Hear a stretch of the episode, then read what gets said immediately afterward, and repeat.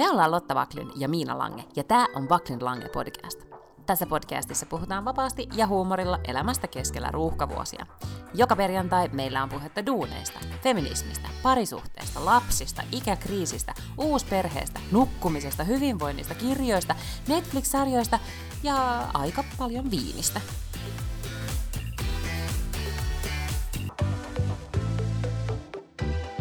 Sä sait kuumottavan ehdotuksen tällä viikolla, että meidän pitäisi podata ruotsiksi. Mm. Mä olin siis lauantaina syömässä vanhojen opiskelukavereiden kanssa. Me ollaan aikoinaan, siis nyt tänä vuonna 20 vuotta sitten, istuttu ylioppilaskunnan hallituksessa, mikä hassua ajatella, että niin kauan sitten on ollut aivan tälle oikeustoimikelpoinen ihminen, joka on johtanut jotakin asioita.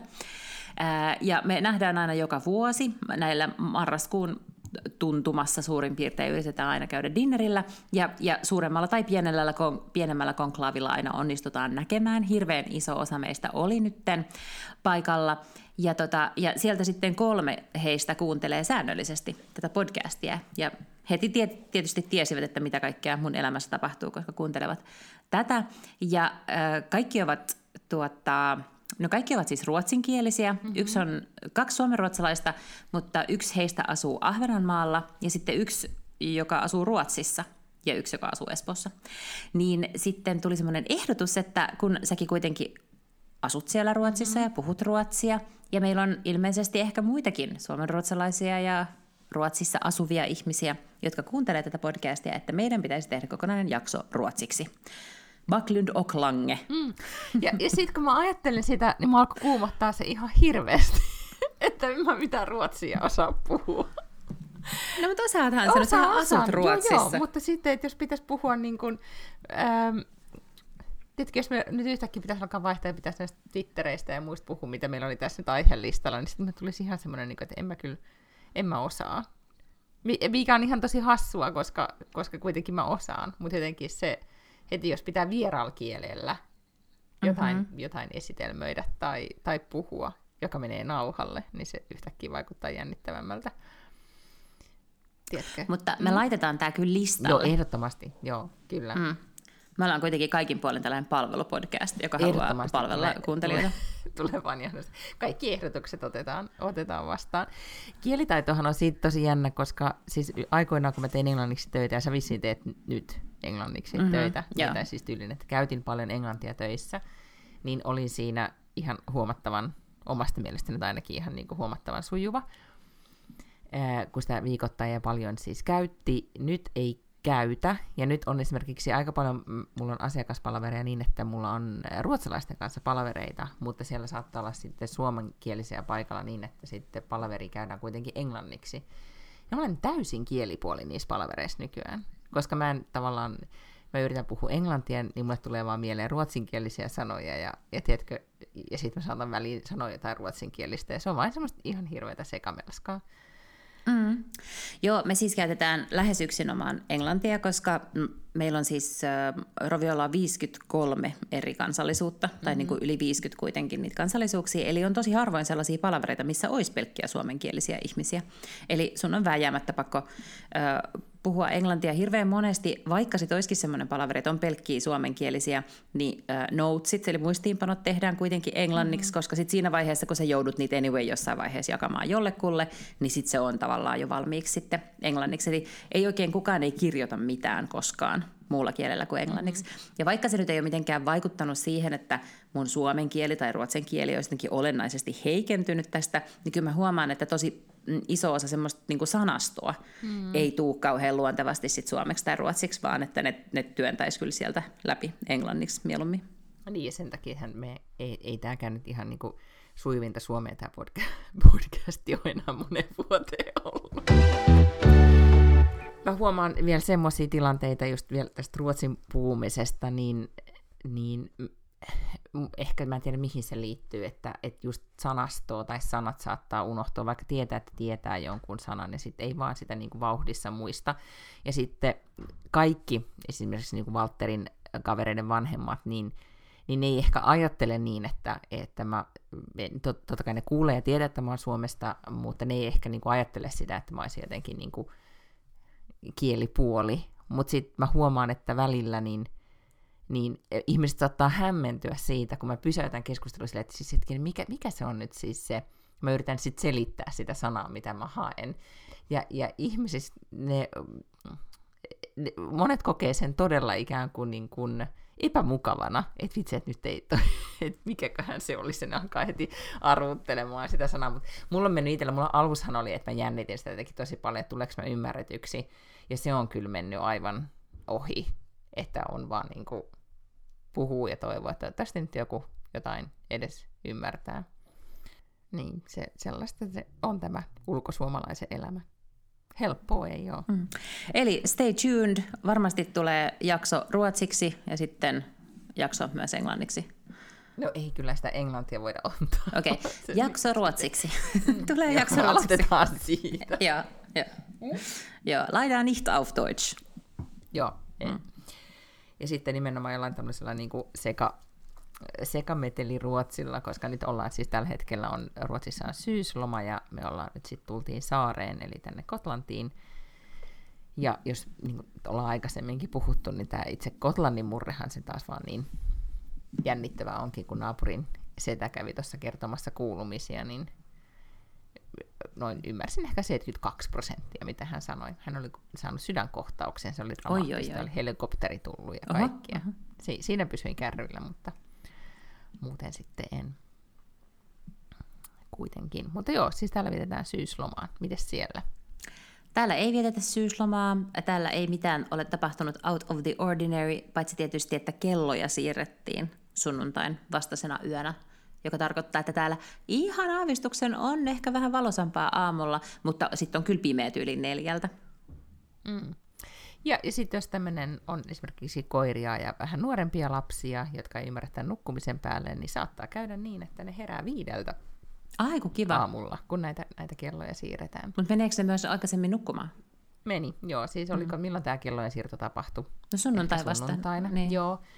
Niin meillä oli silloin sunnuntai-aamuna sitten semmoinen jännittävä juttu, että äh, jouduttiin puoli seitsemän aikaa, se oli siis niin kuin vanha aikaa, puoli kahdeksalta, mutta puoli seitsemän aikaa lähtemään tääbyyn, oli lätkäturnaus, niin sinne sitten toisen perheen kanssa kammettiin itsemme. Hyvinkin aikaisin, eikä siis lasta tarvinnut herättää tai mitään, hän ihan itse sen heräsi todellakin silloin viideltä. Mutta sitten hän koko päivän siinä, kun oli ensin lätkää pelannut ja, ja sitten ollut elokuvissa ja ylipäätään säätänyt, niin hän siis itse pyysi siinä eh, kuuden aikaan, eli jo sitten vanhaa aikaa, kesäaikaa kello seitsemän, että nyt haluan mennä nukkumaan, voinko mennä nukkumaan, ja sitten hän meni itsekseen nukkumaan herätäkseen taas viideltä. No erittäin hyvä. Mm. Mm. Että se pikkasen on tämmöinen, niin kuin, toivotaan, että hän, mikä se on, akkumuloituu tähän uuteen aikaan. Akklimatisoituu. Joo, mm-hmm. muuten meille tulee vaikeaa.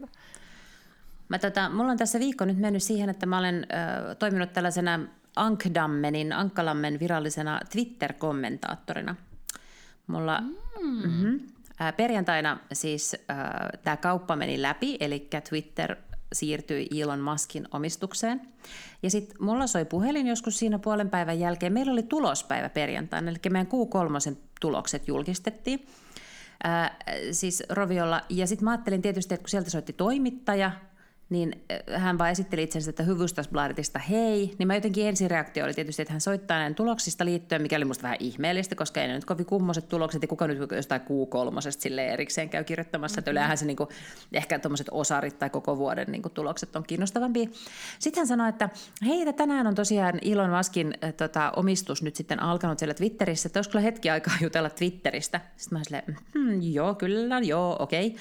Ja sitten me siinä... Odota, vaihdan tätä lakkia. Niin. Sitten hän sanoi, että hän tässä soittelee niin kuin tämmöisille twiittejä, jotka on aktiivisesti twiittaa tai joilla on paljon seuraajia Twitterissä. Ja sitten mä sanoin sille, että mä en kyllä tiedä, oikeasti moneen vuoteen enää aktiivisesti twiitannut. Että mä niin kuin ehkä siellä käyn kerran päivässä ja luen muutaman twiitin, mutta se, se käyttäjäkokemus ei ole enää mun mielestä mm-hmm. pitkään pitkään aikaan Twitterissä ollut kauhean hyvä, mutta se on tietysti totta, että mulla on siellä 65 000 seuraajaa vieläkin, että kyllä varmaan niin kuin vaikutan sellaiselta, että mä jotenkin twiittaisin paljon ja olen aikoinaan tietysti ollutkin paljon siellä Twitterissä.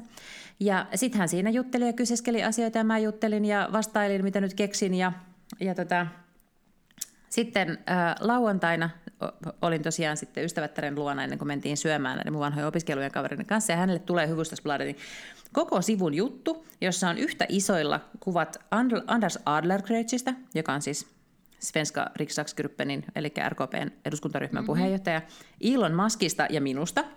Ja uh. tämä otsikko, niin melkein koko, siis puolen sivun no. kuvat. Sitten no. täällä on otsikko, joka on, että Musk vill hjälpa mänskligheten. Hjälpa mänskligheten, eli auttaa ihmiskuntaa mm-hmm. tämmöisissä hipsuissa. Lotta Backlund ytterst tveksam. no just niin. Tämä, tämä onkin ollut kyllä lauantaina kaikkien tärkein uutinen on, että Musk yrittää auttaa ihmiskuntaa. Lotta Backlund erittäin niin kuin, skeptinen. Tämä kuitenkin twiittasit eteenpäin. Ää, no, haha, kuule, Instagrammasin. Mm. Tämä vaan osoittaa, okay. että mihin tämä maailma on mm, menossa. Niin, että sä, sä tähän olet mykket veiksam nyt tähän koko Twitter-alustaan. Mm. Mutta sitten se tietysti eskaloitu sillä lailla, että mulla maanantoina sitten soi puhelin ja Bettina Sogbum Yle Vegalta soitti ja sanoi, että kun heillä on keskellä päivää tämmöinen Slaget Efter 12 keskusteluohjelma, niin voisinko minä tulla sinne Pekka Saurin kanssa analysoimaan Twitterin tulevaisuutta. Niin nyt sitten minä olin sitten sielläkin eilen analysoimassa Twitterin tulevaisuutta. Eli Okei, ja mm. nyt voidaanko sitten, tämä on kuitenkin palvelupodcasti, niin voidaanko saada meidän kuuntelijoille lyhennelmä siitä, miten äh, äh, Lotta Backlund, joka oli ensin Yttest Veiksam, niin analysoi lopulta, lopulta Twitterin tulevaisuutta. Ihan lyhyet kommentit nyt tähän väliin Twitter-asiantuntija Lotta Backlund, ole hyvä. Kiitoksia. No siis mä, mä lähestyin sitä siitä niin kuin hyvin tämmöisestä henkilökohtaisesta lähtökohdasta, joka on se, että kun se käyttökokemus on mullekin huonontunut, ja mulla on kuitenkin siellä paljon seuraajia, ja mulla on niin kuin tavallaan historiallinen joku, että tiedätkö, että siellä on paljon tämmöisiä, ei nyt voi sanoa ihmissuhteita, mutta jotain tämmöisiä suhteita syntynyt mm-hmm. niin kuin seuraajiin, ja, ja tykkään olla siellä ja tunnen paljon ihmisiä siellä, ja jos mäkään en oikein tykkää enää hengata siellä, niin tuskinpa se nyt niin kuin antaa ihan hirveästi ihmisille. Ja mä vaan ajattelen, että, että että vaikka se vaikuttaa vähän niin kuin, äh, hullulta välillä, se Elon Musk, niin kyllähän se nyt kuitenkin siis kauppamies on. Se on maksanut 44 miljardia siitä firmasta. Että kyllä kai se nyt niin kuin ajatus täytyy olla, että siitä tulee joku solidi business. eihän sitä nyt niin kuin ihan hupia. Edes hän ei voi ihan hupia ostaa 44 miljardilla yritystä, vaan siksi, että hän haluaa niin kuin hyvänä läppänä omistaa Twitterin. Niin sen on pakko alkaa tehdä sinne jotain, ja aika varmaan nopeastikin, jotain asioita, mikä, mm-hmm. mitä, mistä ihmiset haluavat maksaa. Siis jollain tavalla hänen pitää luoda sinne sellaisia asioita, mitkä on niin arvokkaita tai tuo niin se, semmoista lisäarvoa niille käyttäjille, että ne haluaa alkaa siitä maksaa. Tällä hetkellä ne kaikki rahat, mitä Twitteriin tulee, tulee mainostajilta. Ja että jos hän samaan aikaan ajattelee, että hän voi tehdä tästä tällaisen niin kuin täysin sananvapauden alustan, mikä ainakin Jenkeissä tosi nopeasti kääntyi siihen, että sitten se on semmoinen paikka, missä saat viitata menemään niin kuin hakaristeja ja, mm. ja, ja rasistisia kommentteja, ja, ja sitten siellä niin kuin muutenkin kaiken näköinen äärioikeisto alkoi öykkäröimään välittömästi. Siellä esimerkiksi mm. englanniksi N-sanaa viitattiin 500 prosenttia enemmän ensimmäisen 12 tunnin aikana siitä, kun se omistus oli siirtynyt Elon Muskilta, tai Elon Muskille. Ää, niin en mä ole varma, että haluuks sitten ne brändit välttämättä, tiedätkö, että jos sulla on se joku Polestar tai mikä automerkki tai joku, mm. tiedätkö tällainen, mm. ketä siellä nyt mainostaakaan, että et niinku, haluat sä, että ne näkyy siellä jossain hakaristien vieressä, niin ehkä se mainostajana et kuitenkaan sitä halua. Niin mua, siis kiinnostaa nähdä vaan, samaan aikaan onhan tämä sama tyyppihän on niinku keksinyt SpaceXin, se on luonut Teslat – että, että onhan se nyt niin kuin kekseliäs kaveri. Että kyllä kai se nyt pitäisi pystyä sieltä luomaan jotain niin kuin maagista sit Twitteristä. Mutta mä en vaan tiedä oikein, mitä se on. Ensimmäinen konkreettinen ehdotus, mikä on tullut, tai mikä hän itse twiittasi eilen, me siis nauhoitetaan keskiviikkona, mm-hmm.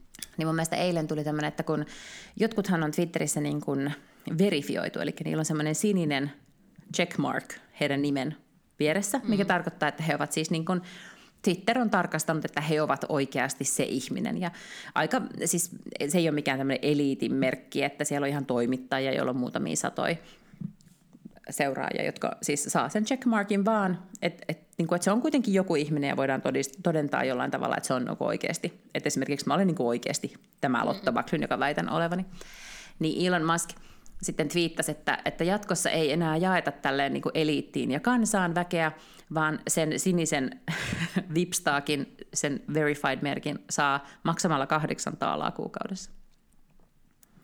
Ahaa. Mutta siinähän ei haluat olla. Niin. eihän siinä ole mitään järkeä. Jos sen saa ostamalla, niin sittenhän se ei niin kuin enää palvele sitä pointtia. Nythän se enemmän on silleen, että voinko mä luottaa siihen, että toi on oikeasti Lotta Backlund, vai onko toi joku feikkitili, joka on Lotta Backlund. Mutta jos kuka tahansa voi kahdeksalta alalla kuukaudessa ostaa sen, niin eihän silloin mitään väliä silloin. Nythän sinne voi saman tien tehdä niin kuin kymmenen uutta Donald Trumpia ja ottaa vaan jotain kuvia Donald Trumpista, tai kymmenen uutta Lotta Backlundia ja laittaa mun kuvan netistä, ja sitten tehdä jonkun nimikkeen, joka on niin kuin aika lähellä, Litta Backlund, ja sitten vaan nostaa siihen sen checkmarkin. Niin en mä oikein tiedä, mikä sen pointti, eihän tässä niin kuin oikein järkeä. Ähm, et sille en ole vielä vakuuttunut siitä, että hän keksii sinne aivan spektaakkelimaisia uusia, uusia tota niin, niin, ominaisuuksia, mutta remains to be seen. Niin, ja sitten ehkä se, että et pystyykö miten paljon esimerkiksi just moderointia lisäämään, tai siis jos miet, ylipäätään, niin kuin, eikö Twitterin ongelma, mä en ole siis todellakaan ollut siellä monen aikaan enää aktiivinen, mutta on kuitenkin nimenomaan se, että niin kuin, niin kuin kaiken sosiaalisen median ongelma, mutta Twitterissä etenkin tämä niin kuin, luottamuspula ja, ja se, että sit siellä on vaan niin kuin, yleistä öyhäämistä niin paljon, että jollain tavalla että se pitäisi siistiä sieltä pois. Ja, ja nyt mä uskon vaan Scott Galwayta tässä asiassa, joka on siis sitä mieltä, että, että tota, moderoinnilla, että he pystyy, heillä on tekniikka ja he oikeasti pystyisivät moderoimaan ja, ja ikään kuin siistimään sen alustan halutessaan, niin kuin kaikki muutkin sosiaalisen median tai sosiaalisen median alustat. Ja, ja tässä on ehkä myös sit kysymys siitä, että miten, mitä oikeasti halutaan tehdä. Mm. Ihan varmasti olisi, mutta sitten taas se, mitä tavallaan se, se Elon Musk on koko ajan puhunut, niin sehän indikoi, että hän nimenomaan ei halua tehdä sitä. Että hän mm. haluaa, että free speech, että tämä ilmaisun vapaus, sananvapaus, niin sen pitää olla niin kuin paljon väkevämpää kuin mitä se on siellä Twitterissä nyt. Vaikka kuka tahansa, joka hengaa Twitterissä puoli tuntia, tajuu, että täällä on ihan helvetisti kaikkea vaan skeidaa, ja ihmiset on ihan hirveät mörköitä toisillensa. Mm, et en mä tiedä, onko se nyt just se ongelma, että, että siellä ei ole sit voinut vapaasti jotenkin vihapuhe, vihapuhua niin paljon kuin haluaa. Mutta mm. Elon on siis sanonut, että hän aikoo perustaa tällaisen content moderation paneelin, eli sitten en mä tiedä, jotakin ulkopuolisia ehkä tyyppejä, tai en tiedä, ei hän ole puhunut, että ketä sinne sitten tulee, mutta että ne olisi ne, jotka sitten niin loppupeleissä tekee tämmöiset vaikeat moderointipäätökset jatkossa, että ei suinkaan sitten hän tota, itse. Mm. Mutta ajattele siis, tästä moderoinnista tuli mieleen, että oli, jostain mä luin artikkelin, että just, että kun TikTokhan on yksi näitä niin kuin ehkä moderoiduin alusta, mitä, mitä tällä hetkellä sosiaalisessa media-alustoja on, ja se, että mitä ne moderoijat joutuu poistamaan mm-hmm. sieltä, yeah. niin, niin se on niin kuin, todella vastenmielistä ja kauheaa, ja ihmiset ei oikeasti niin kuin, jaksa siinä hommassa kauhean pitkään. Että sä lapioit niin kuin, ihmismielen syvimpiä, syvimpiä ja pahimpia jotenkin Joo. kuonia siellä. Mä, mä Hesarista jossakin oli siis, eikö ehkä se oli jossain KV-lehdessä, mutta niin kuin muutama vuosi sitten, koska Facebookilla on ollut ihan tämä sama ongelma. Mm. Ja sitten ne tyypit istuu siis eri puolilla maailmaa, ne ei ole kaikki Jenkeissä, ne voisivat olla jossain Indonesia ja muualla. Ja sitten sinne otetaan tyyli opiskelijoita, ei niitä sen kummemmin mitenkään prepata, niille annetaan jotain sellaisia a että tällaisia asioita ei sitten saisi olla. Mm. Mut sit, ja sitten ne tietysti käy läpi sellaista, mitä jengi on flagannut tai liputtanut, että, että nämä pitää niinku katsoa. Mutta siellä on kaikkea, siis siellä on kuvamateriaalia, videomateriaalia siitä, kun ihmisiä tapetaan tai kuolleista mm. ihmisistä. Niin kuin, siellä on sellaisia asioita, jotka on niin hirvittäviä, että ajattele, kun sä 12 tuntia tai 8 tuntia päivässä selaat sellaista, mitä se tekee sun niin kuin, psyykelle ja jaksamiselle ja kaikelle. Se on ihan hirvittävä työ. Niin, jos miettii, että pelkästään niin kuin sanat on aika niin kuin, mm. pelkästään, että sä lukisit ja asioita ja sitten kuvat on vielä, vielä tota, vaikuttavampia ja, ja, ja tota, ah, kamalampia mm. kaikin puolin. Tota, Elon Muskista tuli mieleen toinen, vai oliko se niin, Twitter-asiantuntijalla jotain muuta lisättävää? Eipä juuri. tästä? Ei, eipä juuri. Tällä mennään. Mm-hmm. Nyt odotellaan siis tällä hetkellä. Joo, joo. Että miten tämä että onko Lotta Backlund jatkossa mycket tveksam vai tapahtuuko jotain. Sä voit aina sitten raportoida, tehdään aina sellaisen tiedotteen ja laittaa sille Lotta Backlund Twitteristä, niin aina sinne update. Kaikesta aina sille. Aina kun joku väittää jotain, sitten Lotta Backlund mycket tveksam. Joo. Ja se on varmaan ollut se, mitä siis niin kansalaiset on kanssa oottanut, että tietää, että mitä mä ajattelen siitä, että Elon Musk Kyllä, niin yrittää. lukijat on siellä, ne niin. on kuitenkin odottanut, että, että olisipa tosi hyvä, jos Lotta sanoisi tästä jotain. Joo, kyllä. Onneksi toimittaja sai, sai sut kiinni. No luojan kiitos, kerta kaikkiaan, joo. Mä laitan meidän Instatilille kuvan siitä artikkelista. Se on, se on mun mielestä tota, niin, niin, vaikuttava. Mä muistan silloin iltapäivälehtiaikaan hyvin, hyvin, hyvin kauan sitten, kun aina kun piti jostain saada joku ikään kuin pieni tämmöinen pahennus aikaiseksi, niin silloinhan aina soitettiin Johannes ja Kyllikki Virolaiselle, koska ne oli aina ihan mahtavia. Ne aina sai kiinni ja ne oli aina todella hyviä aina ihmettelemään maailmanmenoa ja hyvin sanakääntein. Muistan monesti soittaneeni Kyllikille, joka aina onko totta ja sitten, sitten aina, hän kertoi aina Johannakselle, että tämmöistä on tapahtunut ja sitten, sitten aina he kertoivat, mitä mieltä he olivat maailmanmenosta. Tota, mä taas muistan, siis Hesarissa oli se ei ehkä ollut pääkirjoitus, mutta se oli varmaan se, se tavallaan se kolumni, mikä siellä on siellä pääkirjoitussivulla.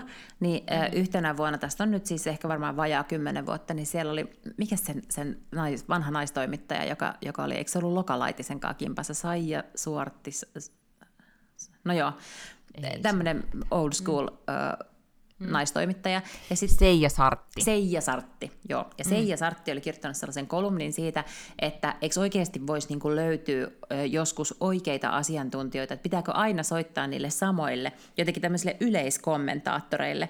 Ja sitten siinä oli jotenkin sille pikkukirjaimin kirjoitettu, että, ei ollut mitä, että ne ei ollut niinku nimiä, vaan oli sille, että, että kaikki nämä Jari Sarasvuot, Mikael Jungnerit, Lotta Baklundit ja Susanna Kupariset. ja, ja juuri näin nyt toimii Hyvystasbladetin toimittaja myös soitti varmuuden no, yleiskommentaattori Backlundille. Twitterin kohdalla, niin, niin sä et ole kyllä yleiskommentaattori. Niin, joo. Ehkä, ehkä. on kuitenkin, niin kuin, kuten itse kuvasit, niin jonkun verran siis historiaa. No, no mutta siis äh, Scott Galloway ja Tara ovat siis, äh, mutta etenkin Scott ovat lyöneet podcastissa ennen kaikkea siis Twitterin perustajaa ja sanonut hänen nimensä. Il, ah, siis toi Jack, mikä sen sukunimi onkaan. Se no, on vaan ollut joku. Jack. At Jack niin, Twitterissä. Jack. Joo. Joo. Joka, joka sitten vähän niin kuin, sehän jotenkin vaan vetäytyi sitten lopulta meditoimaan ja kikkailemaan, ja se oli kuitenkin tämmöinen, hän, hänellähän oli jokin tämmöinen visio ehkä sananvapaudesta ja mitä se ikinä sitten halusikaan Twitterillään tehdä, että hän, hän oli kuitenkin ennen, ennen kaikkea siis visionääri, ja sitten jollain tavalla vaan antoi yrityksensä sitten ajelehtiä tai ei ole tehnyt niitä päätöksiä, mitä olisi pitänyt tehdä, ja, ja sitten lopputulos on mikä on ikään kuin. No äh, siis joo, Jack oli silloin perustamassa sitä ja hän oli ikään kuin ensimmäinen toimitusjohtaja, mutta aika nopeasti tajuttiin, että Jack ei ole silleen bisnesmies, että joo, että tämä on kyllä niin kuin mm-hmm. hänen palvelunsa ja hänen keksintönsä ja se on innovatiivinen kaveri ja sillä on niin kuin vahva näkemys siitä, että mitä sitä tuotetta piti kehittää, mutta se ei, kyennyt, niin kuin, se ei ollut mitenkään järjestelmällinen tyyppi, että se ei kyennyt johtamaan sitä organisaatioa ja silloin sen, se co-founder Evan, mä en muista sen sukunimeä, niin oli sitten se, joka otti tavallaan niin kuin tämän bisnespuolen ja sitten äh, sen jälkeen otettiin ihan niin kuin ammattitoimari, joka, on, joka oli semmoinen Dick Costello. Ja, ja sitten se Jack vähän niin kuin ajettiin sieltä pikkasen ulos. Ei sitä nyt varsinaisesti sieltä niin kuin ulos heitetty, mutta kuitenkin ikään kuin hänet ajettiin tavallaan tämmöiseksi, jo, että annettiin vähän sellainen titteli, että se ei oikein päässyt niin kuin sörkkiin niitä hommia. Ja tota, mutta sitten sai niin kun, jossain vaiheessa Dick Costello sai fudut ja, ja Evankin oli lähtenyt sieltä ja, ja sitten ikään kuin tuotiin Jack takaisin, että nyt pitää tavallaan päästä taas kiinni siihen meidinkin, mikä oli silloin alussa, että mit, mitä, mistä, niin kuin, mikä Twitteristä piti tulla. Ja sitten Jack tuli takaisin, mutta Jack ei ollut varsinaisesti ehkä kehittynyt just niissä asioissa, minkä vuoksi hän ei alku, alun perinkaan sitä oikein pystynytkään johtamaan. Näin olen antanut itseni ymmärtää, enhän mä nyt tietenkään aivan täsmällisesti tiedä. No, niin, mutta sitten tämän takia sä just oletkin Suomen epävirallinen Twitter-asiantuntija, koska nyt tuli nopeasti Twitterin historiikki tässä kerrottua. Mutta minkä takia siis Jackia ajattelin, kun ollaan siis katsottu Netflixillä tuli, se sai ehkä jo lokakuussa ensi iltaansa, niin, niin draamasarja The Playlist, joka kertoo Spotifyn historian. Ja nimenomaan mm. niin kuin, niin kuin ennen kaikkea siis Daniel Ekin, siis Spotifyn perustajan tarinan, mutta myös ähm, siis muiden, jotka on mukana olleet, siis rahoittajan ja, ja lakinaisen ja, ja niin kuin, tavallaan sen ydinjengin näkökulmasta. Et siinä on siis useampi jakso, missä tarina kerrotaan aina yhden niin kuin ydinhenkilön silmin. Ja tämä sarja perustuu siis, on, tuliko se nyt vuonna 2019, niin tuli tämmöinen niin Spotifyn perustamisesta niin, niin historiikki tai paljastuskirja, joka ei ole siis kenenkään näistä ymmärtääkseni ikään kuin auktorisoima, eli että se ei ole Daniel Eikin niin kuin itse kirjoittama tai näin, että se on niin kuin researchatty tämä, tämä kirja. Ja, ja, tota, ja sen oikeudet silloin Netflix aikoinaan osti, ja, ja nyt sitten tämä draamasarja on saanut ensi iltaansa, ja se on siis ruotsalainen draamasarja, siinä on ruotsalaisia näyttelijöitä ja alla Pratta Svenska. Ja, ja sepäs on, äh, sitä on ollut tosi jännä katsoa nyt siis ennen kaikkea mieheni kanssa, joka on niin kuin Tukholman tekkimaailmassa ollut 90-luvulta lähtien, ja tavallaan tietää ne tyypit, joista tämä sarja kertoo, ja, ja ne kaikki ikään kuin sisäpiirivitsit ja jutut ja, ja näin, mistä hän pystyy sitten aina kertoa myös taustoja. Ja, mutta se on äh, nimenomaan siinä, että kuinka Daniel Eikillä oli, että kuinka sillä oli visio, ja miten niin kuin se äh, taisteli siitä, että hän sai sen vision niiden koodaajakundien kanssa tehtyä. Ruotsissa oli tämmöinen iso, tota, tämä on siis ollut 90-luvulla, 2000-luvun alussa, niin Spirit Bay, joka oli siis tämmöinen äm, alusta, mi, mi, mikä se nyt on siis, piraatti, niin kuin mm. laittomien niin kuin, Eikö se ole tämmöinen niin peer-to-peer-verkko, että sä tavallaan Kyllä. jotenkin voit sitten ladata toisten koneilta laittomasti esimerkiksi elokuvia ja musiikkia ja TV-sarjoja, mitä Joo, tahansa videoita?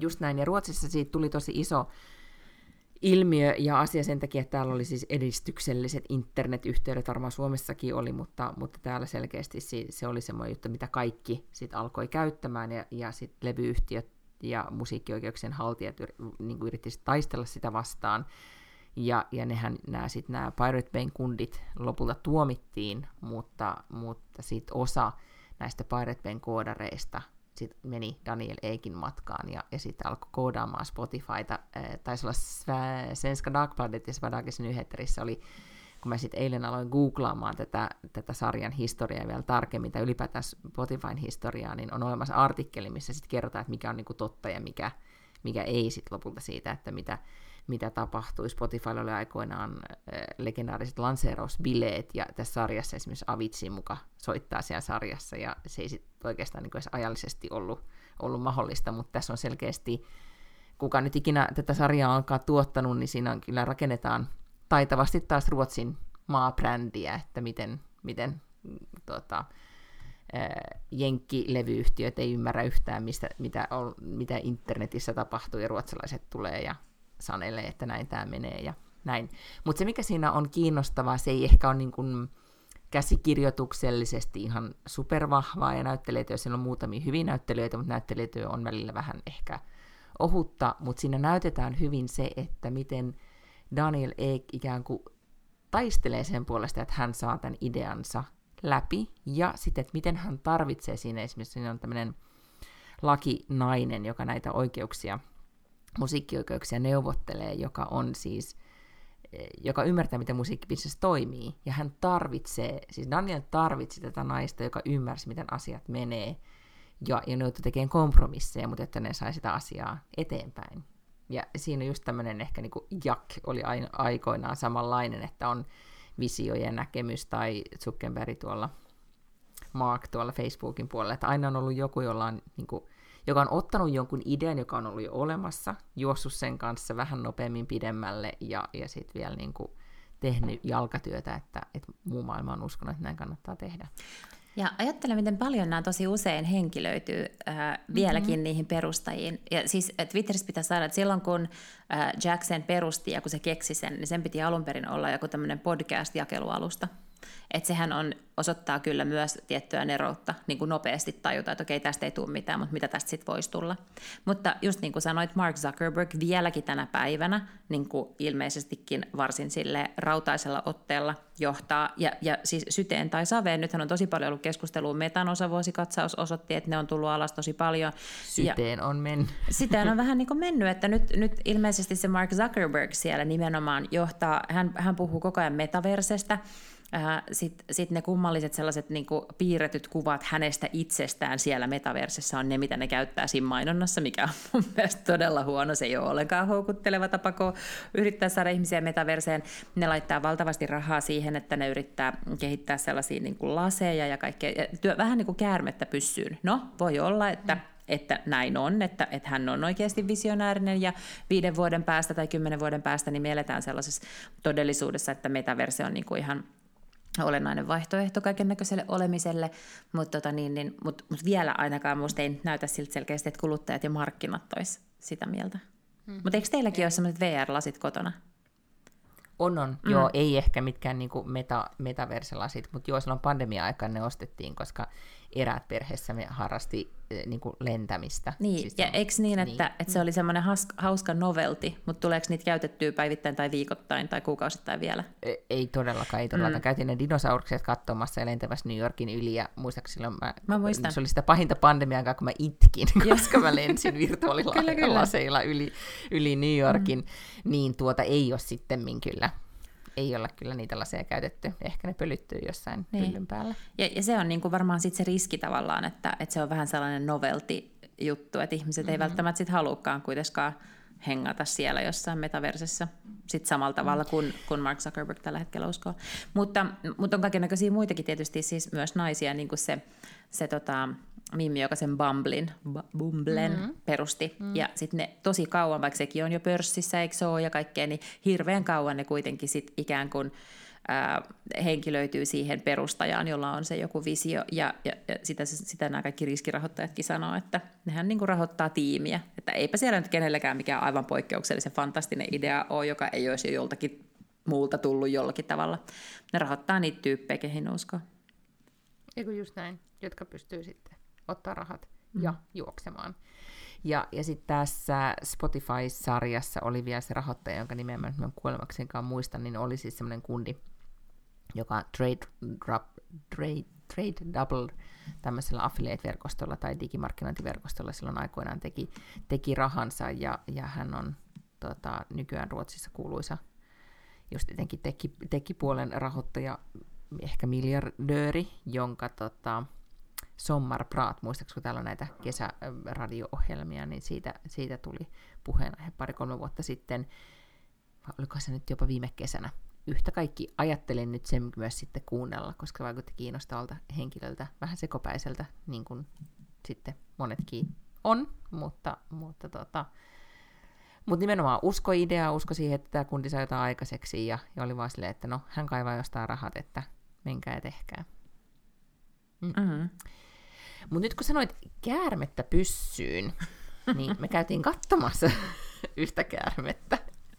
Nyt kun oli siis syysloma ja vapaata, niin me käytiin, siis mentiin Skansenille. Gröna Lundin nämä Halloween-meiningit, niin siis ne oli loppuun myyty. Siis se on jotenkin todella jännittäväksi mennyt Gröna Lundin meininki. Ehkä Linnanmäellä on sama juttu, mutta mutta siinähän siis maksetaan sisään sinne alueelle nykyään, ja mm-hmm. sitten sä saat niinku vapaasti pyöriä sen, sen puoli päivää, ajella niin paljon laitteilla kuin haluat, ja sitten tulla pois. Mutta se ei ole enää silleen, että ennen saattoi mennä kävelemään ja nauttimaan atmosfääristä, eikä tarvinnut ja ajella laitteilla, tai laitteihin ostettiin erikseen liput. Nyt, nyt vaan siitä elämyksestä pitää maksaa aika paljon. Mä, oli, mä laskin, että se olisi ollut multa ja Valtterilta niin sen 100 euroa about, että me oltaisiin käyty siellä se puoli päivää kääntymässä. Mutta sitten mä ajattelin, että vitsi, hyvä idea, mennään, kunnes katsoin, että tadaa, ei mitään chanssiä, syyslomaviikko tietenkin, ja ne ottaa rahat pois, ja se oli aivan loppuun myyty. Mutta Skanselle mahtui, vaikka sielläkin oli ruuhkaa pukkas, koska siellä kaikki halusivat nähdä kuuluisan käärmeen, eli tämän kun, kuningaskopran, joka, josta viime viikolla puhuttiin, että se katosi, ja, ja oli siis pitkään kateissa, ja sitä kovasti etsittiin, ja maailmanlaajuisesti media sitä seurasi, ja sitten me kävimme sitä, mentiin tänne Mattilia-taloon vai akvaariotalo, mikä se ikinä onkaan, niin, niin siellähän oli siis terrariossaan mm-hmm. Mä lamput, joiden kautta Arvostin, että pakeni, sä lähetit niin... mulle siitä videon heti. Eiks niin? Joo. Ja lamput, joiden kautta hän pakeni, ne oli siis ruuvattu semmoiset läpyskät niihin päälle. Mutta tiedätkö, se pyöri siellä aivan niin kuin, kiukkosen olosena. Se tiedätkö, koko aika mä filmasin sulle sitä, mm. kuinka Sir Väs siellä pyöri jatkuvasti pitkin seiniä ja, ja kurotteli eri suuntiin. Se etsi vaan ulos pääsyä. Viekas katse silmissä. Niin oli. Se näytti sellaiselta mm. hyvin jotenkin pahan suovalta ja ovelalta. Kyllä. Ja se oli todella pitkä. Koska Joo. mä ensin ajattelin, että se on vain joku sellainen niin metrin mittainen minikäärme. Niin ei, se oli monta metriä. Ja se oli hyvin, hyvin, hyvin ikävän näköinen. Tämä oli ikävä ajatella, että semmoinen olisi sitten päässyt jonnekin pitkiskanssenia luikertelemaan. Huh. Mm. Mutta hän siis palasi itse sinne terrarionsa, koska lopulta tuli kylmä. Eli se analyysi mm. oli sitten aivan oikea, minkä se, mm. se eläintarhan edustaja silloin sanoi, että, että eihän se, sehän pistää nenänsä sieltä talosta ulos ja luikertelee äkkiä takaisin sisään, koska ei se kestä kylmää. Ei, onneksi ei kestänyt. Mm. Onko tästä nyt siis niinku täysin ää, aukoton aasinsilta käärmeestä matoon? Niin. On. Tämä menee erittäin sujuvasti. Koska eilen... Kun... Kertakaikkisesti pisteitä saa nyt tästä. eilen kun mä selasin Instagramia, siis tiistaina, niin joka toinen postaus, kun mä seuraan kaikenlaisia eri viihdemedioita ja muita meemitilejä, niin joka toinen postaus oli sellaisesta valtavasta madosta, joka oli siis Heidi Klumin toi Halloween-puku. Joo. Ja Heidi Klum voitti siis internetin ja Halloweenin ja kaikki muutkin tällä niin, että hänen siis aviomiehensä oli pukeutunut kalastajaksi mm-hmm. ja sitten he, Heidi oli mato hänen koukussaan.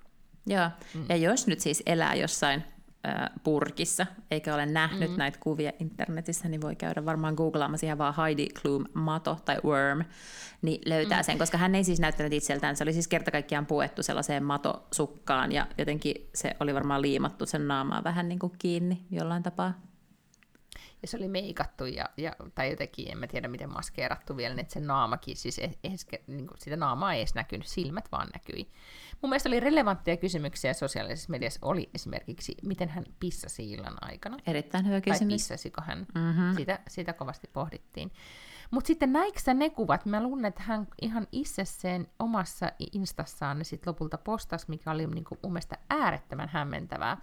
Koska sitten hän on kuitenkin Heidi Klum, ja, ja siis ollut, tai on edelleenkin erittäin äh, kuuluisa malli, ja hänellä on niin kuin, siis jäätävän hyvä kroppa edelleenkin, niin hän siis se, että hän ei kuitenkin, mä tiedä, mä en tiedä kuka oli niin kuin tehnyt tämmöisen mediasuunnitelman, että hänestä on siis olemassa kuvia, missä hän on pukeutunut semmoisen niin timanttibikineihin tai alusvaatteisiin, missä hän on sitten pujottautumassa näissä timanttialusvaatteissa siihen matopukuun mikä oli ääreistä hämmentävää. Okei. Okay. Nä, siis mä, näkisikö se tuosta noin, kun silloin siis Näen, puolialasti? Siis toihan on todella epäkäytännöllinen tapa pukeutua tuollaisen matopuvun alle. Niin, ja sitten tässä on, että okei, okay, tämä on ihan hauska, äh, tämä hänen tekstinsä, joka on Would you still love me if I was a worm, mikä oli se mm-hmm. joku twiitti, mistä tuli meemi. Mutta siis tämä on äärettömän hämmentävää. Mä en jotenkin niin kuin, et jo, jo, joka tapauksessa hän ei, hänelle, hän ei kuitenkaan sit halunnut olla vaan mato. Hän halusi olla Heidi Klum hopeapikineissä, joka pukeutuu matoon Joo. lopulta. Kyllä. Ja, tota, ja mm. siis effortista täytyy antaa valtavasti pisteitä kyllä, koska, koska niinku, joo. Mutta, kyllä. mutta tota niin, niin, äh, sehän oli vähän sellainen, että se oli sitten niinku vaan tehty sellainen matopuku se ei ollut, siis mm. oli se ihan oivaltavaa, että se mies oli niinku kalastaja ja se on kiinni, se joku virveli mm, mm. siinä madossa. Mutta, tota, mutta joo, en tiedä, vähän hankala varmaan. Meillä oli, tota, siis tänä vuonna mä en pukeutunut mihinkään, lapsi pukeutui ninjaksi ja, ja sitten oli, meillä oli siis hyvin sekava Halloween tänä vuonna, koska siis oli tämä niin viikonloppu ensin ja, ja sitten maanantaina oli vasta siis virallinen Halloween. Ja meillä on periaatteessa ollut aina, tai niin kuin Ruotsissa on ollut perinteenä, että käydään ainakin siis meidän huudella, että se on perinteisesti se nimenomaan niin kuin oikea Halloween-päivä, jolloin sitten käydään buussa kuudiskierroksella. Mutta nyt kun se viikonloppu oli siinä välissä, niin meidän omakotitaloalueella niin, niin kuin perjantaista niin kuin sunnuntaihin kiersi niin kuin kerjääviä lapsilaumoja ympäriinsä. Ja se oli hyvin, hyvin tota, siitä tuli myös niin kuin Facebook, paikallisessa Facebook-ryhmässä keskustelua, että, että mit, mitä tapahtuu, että, että jotenkin ihmiset ei ollut niin kuin yhtään tajunnut. Ja, ja lapset tietenkin, ne oli aivan onnessaan. Ne voi hengata ulkona ja sitten vaan käydä soittele ovikelloa ja pyytää karkkia. Mm-hmm. Clever.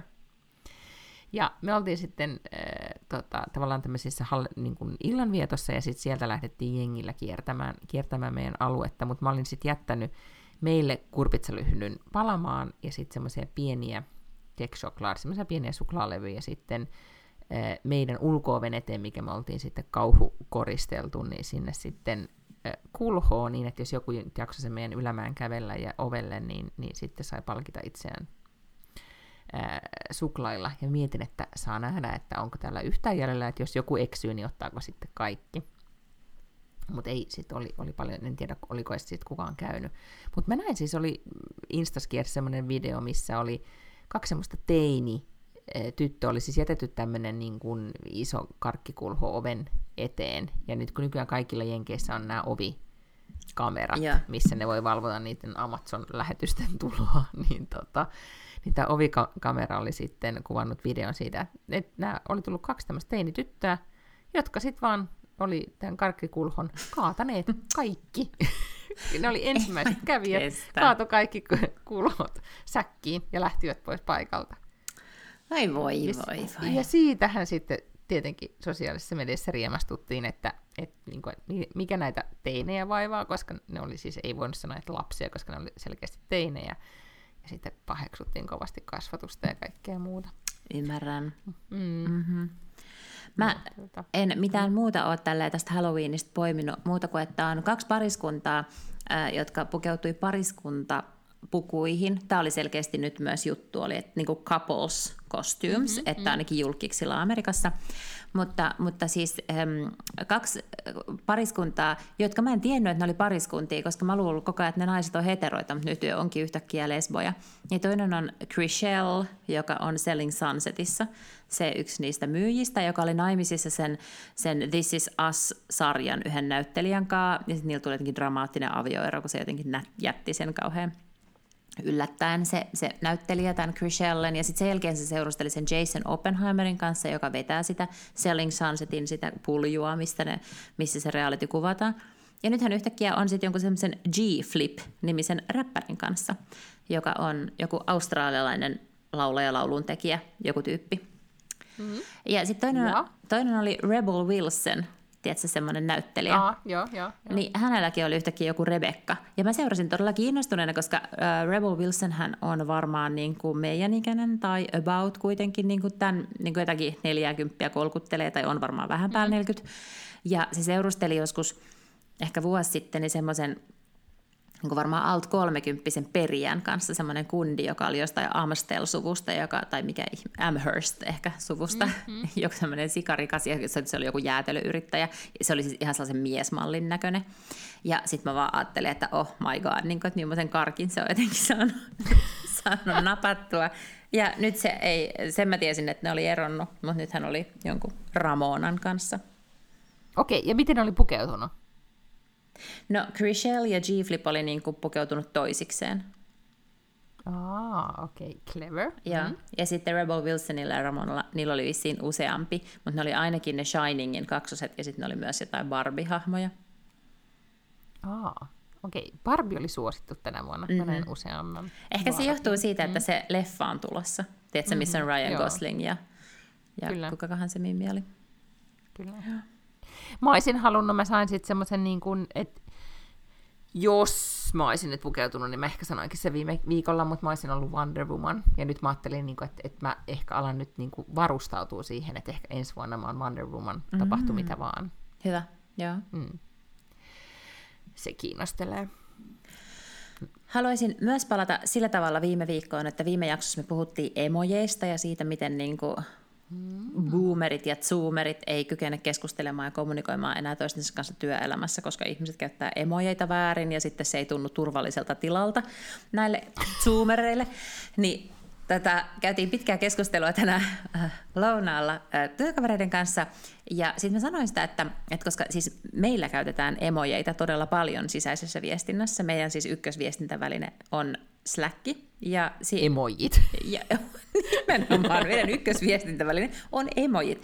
Siis Slack, mm-hmm. mutta, mutta siellä siis to- todella paljon käytetään emojeita. Eli kaikenlaisessa virallisessa viestinnässäkin, kun viestitään niin kuin yhteisölle siellä mm-hmm. Slackissa, niin siellä käytetään tosi paljon emojeita. Ää, ja tota, ja sitten mä niinku sanoin vaan sitä, että mä oon aina ajatellut siis ihan omalla kohdallanikin, kun kirjoitan vaikkapa tekstiviestejä tai, tai jotain sähköposteja, niin mä aina ajattelen, että, että, niinku, että tämähän osoittaa vaan minun huonoutta kirjoittajana, että mä koen, että mun pitää laittaa tänne emoji, koska mä oon kuitenkin ammattikirjoittaja, niin mun pitäisi kyetä siihen, että mä voin viestiä sen mun toivotun tunnetilan ja viban ihan vaan sanoilla ja kielellä. Mm-hmm. Eikä sinne mm-hmm. olisi pakko tyrkkiä sitten jotakin kakka-emojia tai itkunauruemojia tai, tai rukoiluemojia tai mitä tahansa sinne lauseen perään, vaan sen pitäisi käydä ilmi siitä itse viestistä. Ja siinä sitten uhotessani niin mä olin ihan silleen, että nyt mä aion pitää nyt siis tämmöisen niin tauon et mä aion pitää nyt emojitauon ja viikon ajan mä en käytä ollenkaan emojeita. Ensin mä sanoin, että kolme viikkoa. Että mä ajattelin, että mä kirjoitan tästä ihmiskokeesta kolumnin me naisiin. Ja sitten mä sanoin, että mä, että mä käytän kolme viikkoa. Ja sitten mun kollega Joe oli silleen, että, että rauhoitus nyt, että aloita viikolla. mm. Mutta siis mä en ajatellut, että oli erittäin hyvä pointti, että pitäisi niin kuin sanoin pystyä kuvaamaan. Inspiroiduin tästä. Mm. Koska, koska mä olen miettinyt tosi paljon sitä, että esimerkiksi miten läheisille ihmisille, jos haluaa vaikka sanoa, niin kun, että miten tärkeitä ne on tai ajattelee niitä ja muuta, niin miten sitten helposti niin kun, laittaa vaikka vaan sydämen, mm-hmm. eikä sitten niin. oikeasti kirjoita ai- auki sitä. Aivan. Ja nyt mä olen tällä viikolla myös sit tehnyt sitä, että mä olen kirjoittanut asioita auki. Ja, ja se onkin, siinä on ihan eri fiba, kun kirjoittaa, että olen ajatellut sua tosi paljon. Just niin. Mm. Mm. Erittäin hyvä. Niin, mä jotenkin ajattelin vaan, että sä olisit, niin kuin, yleisesti vastustat emojiita, mutta toihan nyt tällaisella meille tämmöisenä verbaalisina ihmisinä, tämähän on erittäin mahtava harjoitus. On. Niin kuin, on. Mm? Että tota, et sit saa nähdä, että, että, että mm. kärryääkö mun kaikki ihmissuhteet ja työsuhteet ja kaikki tämän viikon jälkeen, kun kukaan ei ole ymmärtänyt, että mä olen ihan hyvän tuulinen tai, tai lähestyn hyvillä ö, asioilla. No mä oon aina siis välillähän, mutta mä, mä oon tämmöinen niin kuin, ö, Ylitulkitsija. Oli, niin, ja sitten mähän on aina välillä tulkinnut sun, mä just yritin katsoa tätä esimerkiksi meidän niin kuin, WhatsApp-keskustelua, niin aika sille ehkä tasaisesti nyt on ollut viime aikoina emojeita, mutta, mutta jos mun pitäisi niin kuin sanoa, että kumpi käyttää enempi, niin, niin äh, mä. Mm. Ja, ja sähän niin kuin, joskushan mä oon tulkinnut sua, että jos, että jos sä vaan laitat, että, että kohta kotona, niin että sä oot vähän niin kuin, tiedätkö, kiire, kiireisenä ja kiukkunen ja nälkänenkin ehkä, vaikka ei mitään niin kuin, tällaista oliskaan, mutta, mutta se on niin kuin, mm. todellakin, tota, no, olen tiedostanut tämän, että, että korvieni välissä. Joo, Mut joo. Niin tämä, mm, tämä hyvä, to... hyvä harjoitus. Mm, tämä tulee todella kiinnostavaa. Sitten äh, ehkä yhden ainoan tota, poikkeuksen joudut tekemään, koska siis puhe- boomereista puheen ollen, niin siis seurustelen itseäni aika paljon vanhemman miehen kanssa, ja hän käyttää todella, todella paljon emojeita. Ja mä ajattelin, että jos mä yhtäkkiä lakkaan täysin käyttämästä niitä emojeita, niin se luulee varmaan, että mä aion erota siitä. Niin mä ajattelin, että ehkä mä... voit kertoa niin kuin etukäteen, että siis tämmöinen, niin kuin, by the way, mulla on tämmöinen kokeilu käytössä. Mm. Ja hän, sitten hänhän voisi osallistua tähän kokeiluun. Siis se, joo, okei. Okay. Se laittaa enemmän mm. emojeita, kun se laittaa kirjaimia sen viesteihin varmaan. Mm. No siis emojithan on myös aika silleen, nehän on usein nopea tapa mm. viestiä. Niin. Ja, sit, ja toisaalta taas, niin sanomaan. Ja se on myös vähän sellaista, että kun on alkanut just seurustella, niin sitten on tosi paljon kaikkea sellaista sydän, silmähyviä ja sydäntä ja kaikkea sellaista, niin, että eihän siellä nyt muita asioita, ei se nyt ole sillä, että syödäänkö tänään makaronilaatikkoa ja sitten sinne pannaan joku jauheliha emoji ja makaroni emoji ja uuni ja ruoankuva ja haarukka. Indeed, joo, ymmärrän. Ähm, niin ja siis tota, kommunikaatiohan on parisuhteessa hieman haastavaa. Mä olen viihdyttänyt itseni tällä viikolla, jos puhutaan tässä sujuvista aasinsilloista tai silloista ylipäätään. olen viihdyttänyt tällä viikolla itseäni siis sillä, että e, Gisele, Gisele, mm-hmm. Bundchen mm-hmm. ja Tom Brady erosivat. Siis tämä ei nyt tullut kenellekään sit yllätyksenä, mutta ne sitten vihdoin perjantaina tuli virallisilla tiedotteillaan kumpikin ulos, että kasvoimme erillemme ja kamala on ja huolehdimme lapsistamme ja, ja tällaista tämä nyt on ja that's it. Mm-hmm. Mutta, mutta sitten tästä on, äh, koska tämä on nyt ollut siis ilmoilla jo niin kuin useamman kuukauden tämä erohommeli, siis sen jälkeen kun Tom Brady niin palasi, siis hän oli 40 päivää eläkkeellä amerikkalaisen jalkapalloilijan uraltaan, kunnes hän sitten palasi takaisin. Mm-hmm. Ja ilmeisesti todellakin niin, että Giselle, eli Giselle, niin ei todellakaan tykännyt tästä koko hommasta, koska hän on nyt siis odottanut siis käytössä katsonut koko heidän parisuhteensa ajan, että Tom, Tom lopettaisi ja, ja sitten jollain tavalla osallistuisi perheenkin pyörittämiseen. Ja, ja sitten oliko BuzzFeedissa sellainen artikkeli, missä oli vain niin timeline, niin kuin, että miten, miten ylipäätään siis Tom ja Giselen ero pystyttiin, niin kuin, miten se oli tuloillaan. Ja mm-hmm. se, niin kuin, siinä oli hyvin kuvattu sitä, että että jos kaikki muut näki, että tämä on tulossa, niin miten Tom Brady jotenkin missasi sen, että, että Giselle on kuitenkin antanut aika paljon haastatteluja ja ylipäätäänkin niin kuin kuvannut sitä, että miten on ollut aika, että hän on keskittynyt perheeseen ja on ollut aika raskasta. Ja hän tietenkin toivoo, että, että jossain vaiheessa että mies tämän vaarallisen sportin lopettaa ja, ja hän, on, niin kuin, hän voisi keskittyä omaan uraansa. Ja, ja tietenkin jokainen tekee omat päätöksensä ja, ja näin, niin, mm. Se oli jossain kohti jotenkin sellainen, että, että tässäkään vaiheessa Tom Brady ei vielä ymmärtänyt, ymmärtänyt että tilanne oli, Mut. oli huono. Mutta sitten oli myös tosi kiinnostava artikkeli, tämäkin taisi olla BuzzFeedissa vai Tekatissa siitä, että miten Tom Brady vielä niin edustaa, hän on siis 45, hän on todellakin Jen X-läinen, mm-hmm. eli mm-hmm. meikäläisiä, että hän edustaa vielä semmoista niin old school toksista maskuliinisuutta siinä mielessä, että hän ajattelee, että, että jos hän vaan hoitaa duuninsa, mm. niin kuin omat hommansa mahdollisimman hyvin, ja provide for the family, että tulee rahaa, niin mm. se ikään kuin sen pitäisi riittää. Ja, ja Giselle on todellakin niin kuin sellainen kuin naiset vuonna 22 on, että et todellakaan, niin kuin, että joku raja sit tässä niin kuin Tätä, venymisessä. Tuntematta nyt niin kuin arjen yksityiskohtia ja heidän ikään kuin Exceleitä siitä, miten kotityöt jaetaan, niin siis se ei, ei sillä tavalla varmaan nyt niin kuin silleen pikkurahasta puute, että se ei ole se, että, että Tom ei imuroi joka viikko, mm, vaan Giselle mm. joutuu imuroimaan joka viikko, niin kyllä musta on aika toksista ajatella, tai siis toksista käyttäytymistä, että, että sun puoliso vaan koko ajan sanoo sulle, että sun on pakko lopettaa se duuni, mistä,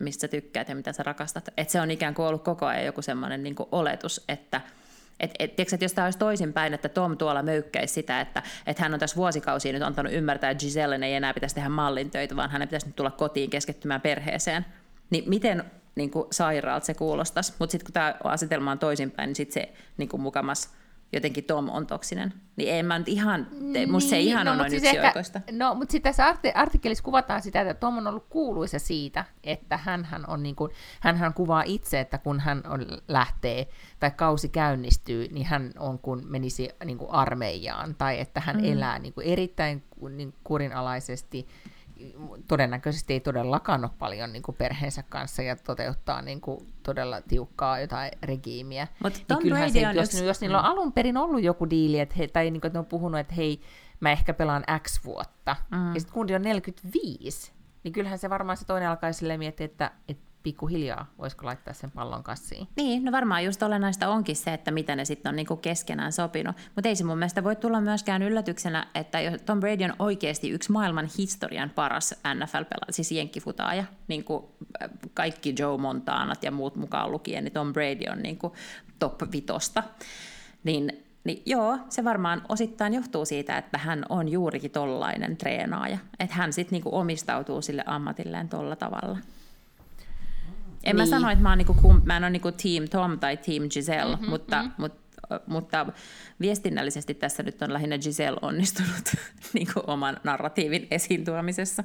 Ja kyllä mä, niin kuin, jos niin, näitä niin faktoja ajattelee, niin, kuin... niin musta, musta näinkin voi niin, pitäisi. Ehkä myös sit sen takia, että, että se oli niin kuin, että, että, että hän teki niin kuin lopettamispäätöksen, ja voihan olla, että se todellakin oli sitten se, joka katkaisi kamelin selän, oli sitten se, että hän palaski takaisin. Mm jos oli silleen, että et ei, et, koska eihän sekään tietenkin, niin kuin sä todet, että se ei ole hyvä asia, jos toinen tota, pakottaa ikään kuin tekemään jotain. No niin, tässä mulle tultiin kommunikoimaan emojilla, eli, eli näytettiin syömisliikettä, joten, joten se tarkoittaa sitä, että meillä on siis nyt sellainen aika dinneri. Joten mä, mä joudun nyt siirtymään alakertaan syömään. Erittäin hyvä. Mä, joo, ja kommer. No niin, no mutta siis mä oon team Giselle, koska mä haluan nähdä, että Giselle para, palaa takaisin catwalkeille, niin kuin kaikki, kaikki suuret nimet ovat palanneet takaisin. Siis en mä tiedä, mä aloin just miettimään, että, että tavallaan Tom Bradyhän voisi olla siis erittäin hyvä poikaystävä. Että siellä se olisi niin kuin monta kuukautta aina vuodessa siellä ja sitten voisi itse hoitaa omia hommia ja sitten kesälomat mm. hengata yhdessä. Niin, mutta hei, se ei ollut käynyt 20 vuotta niiden kanssa niin kuin samalla perhelomalla. Se oli nyt vasta eka kerta jossain Barbadoksella pyörimässä niiden kanssa. Et mä luulen, että, että se on ollut aika niin kuin, siis poissa oleva. Mm-hmm. Mutta siis, minä en tiedä, selvittelen tätä ensi viikoksi enempi. Tässä on selkeästi researchattavaa niin tässä kyllä, aiheessa, kyllä. Niin, niin mä ehdottomasti palaan tähän. Mutta, mutta mahtavaa, että meillä oli eri, eriävä mielipide joo, joo. Tästä, tästä aiheesta. Kyllä. Tota, ensi viikolla ja... kanske vi nästa vecka diskuterar Giselle Bündchen och Tom Brady på svenska. Ja, kanske det. No, joten näihin kuviin ja tunnelmiin vi hörs. Mycket tveksamt, vi hörs. Heippa! Hej då!